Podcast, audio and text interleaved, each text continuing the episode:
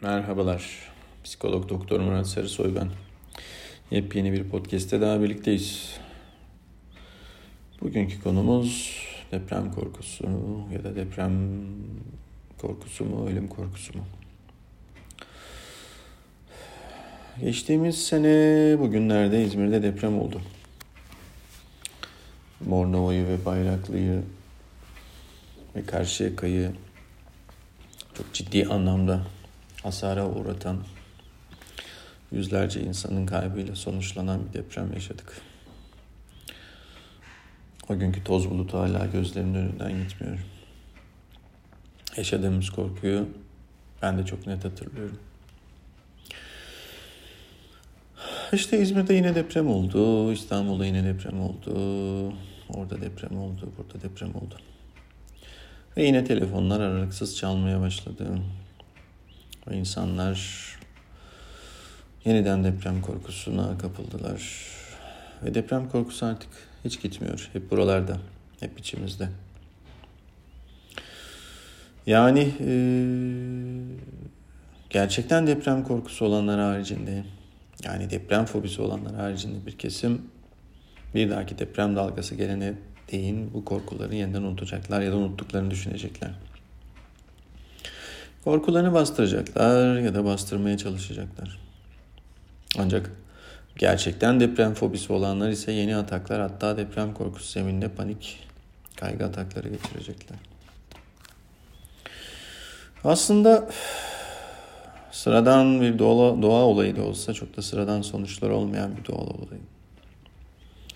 Ve gerekli tedbirler tam anlamıyla alındığında can kaybına yol açmayan deprem 1999 İzmit depremi faciasından, Körfez depremi faciasından Van depremine kadar ve en son İzmir depremine kadar bizleri daha çok korkutur oldu. Peki fark nerede? O yıla kadar pek çok deprem olurken geçen seneye kadar insanlar neden bu depremden sonra korkmaya, deprem kaynaklı ruhsal sorunlar yaşamaya başladılar? Cevap basit.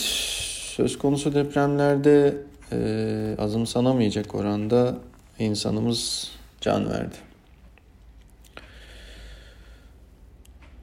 Ve insanlar bu depremden sonra tabii ki korkular yaşamaya başladılar.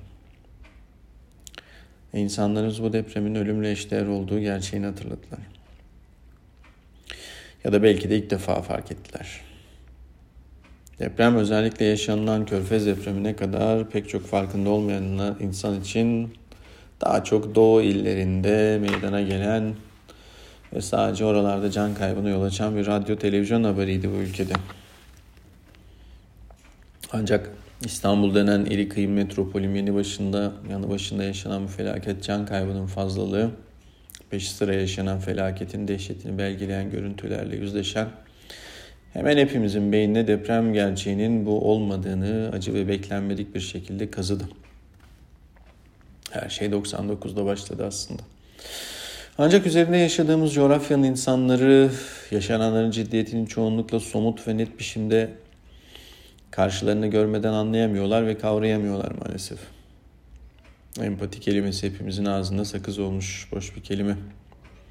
Sözde empati duyuyorum ama iş başa gelmeden gerçeği kavrayamıyoruz. Yani Nasrettin Hoca'nın damdan düşenin halinden damdan düşen anlar bana damdan düşeni getirin dediği gibi illa ki anlamamız için damdan düşlemi düşmemiz gerekiyor.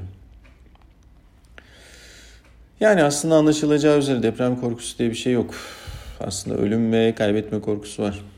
Bizler gerçekte depremden değil, ölümden, acı çekmekten ve sevdiklerimizi kaybetmekten korkuyoruz. Peki ne yapmalı? Deprem korkusu, ölüm korkusu, sevdiklerini kaybetme korkusu, acı çekme korkusu adına ne densin, densin bu korkuları yenmenin ee, günümüzde artık psikofarmakolojik ajanlar yani ilaçlar olmadan da yenmenin yolları var. EMDR gibi, regresyon terapisi gibi, katatemik algı yaşantısı gibi duyarsızlaştırma teknikleri kullanılıyor. Tecrübeli ve eğitimli ellerde etkili kullanımda pek çok sorun çözülebiliyor.